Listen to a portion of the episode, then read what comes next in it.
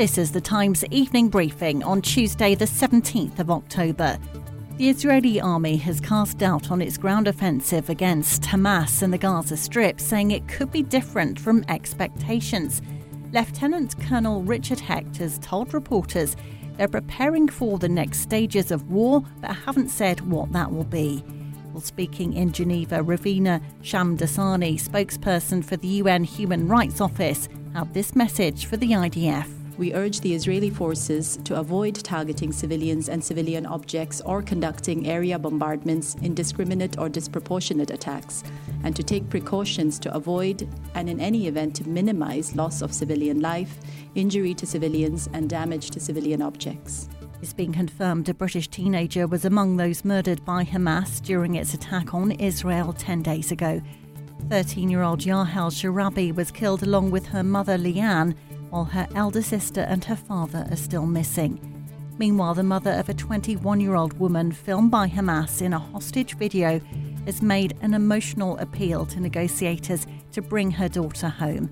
World Affairs editor at The Times, Catherine Philp, is in Israel and explains what we should read into this. That Hamas is prepared to use uh, these hostages, these human beings, as collateral in, in, in pressing its own demands um, and, and demanding that Israel stop the bombardment.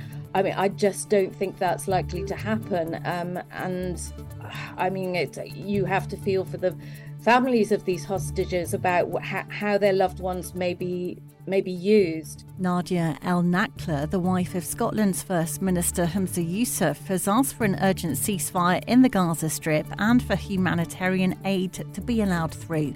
She has family caught up in the conflict in Gaza who travelled to visit relatives.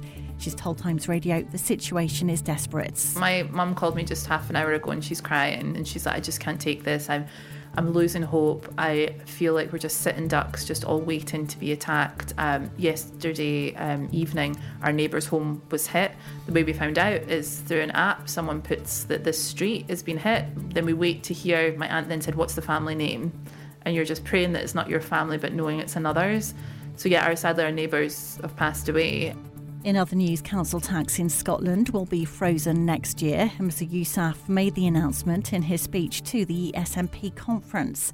The Metropolitan Police says there will be a highly visible policing presence at England's match against Italy this evening after two Sweden fans were killed in Brussels.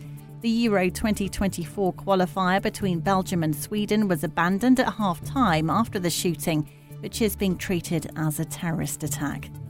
The Shadow Climate Change Secretary Ed Miliband told Times Radio that 2030 net zero electricity is possible, and if they win power, they would grant more licences for wind farms at a quicker rate than ever before.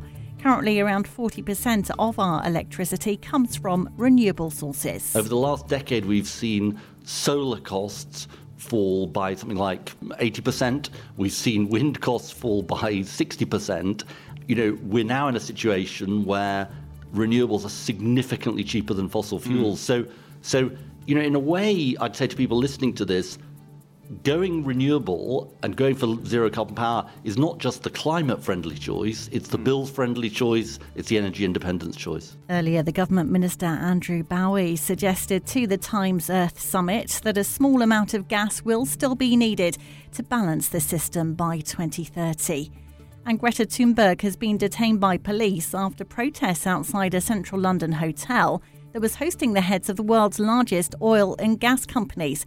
The 20 year old environmental activist was among 21 people arrested. And you can hear more on all these stories throughout the day on Times Radio.